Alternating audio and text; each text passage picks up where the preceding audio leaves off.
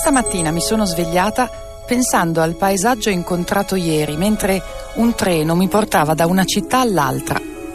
La velocità era alta, troppo alta perché potessi avere piacere insolente di quel cotone di nebbia che gli alberi parevano attraversare senza fatica, con i rami rinsecchiti dallo spavento per le notti lunghe e le temperature basse. Ho appoggiato le cose che tenevo in mano, telefono, giornale, la stanchezza, e ho sorriso guardando fuori dal finestrino.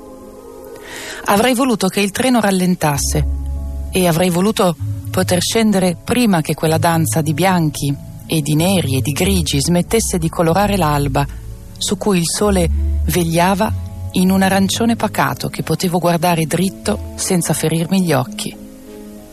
Allora ho pensato che avrei voluto camminare là dentro con il naso all'insù e con le braccia in avanti per non farmi male, poiché non sarei riuscita a vedere niente.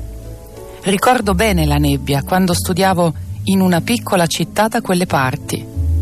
Non mi faceva granché paura, forse perché mi pareva di avere una strada lunga davanti a me, ma anche ora che la strada si è accorciata, perdermi rimane a volte la cosa migliore che io possa fare, o almeno così mi sembra.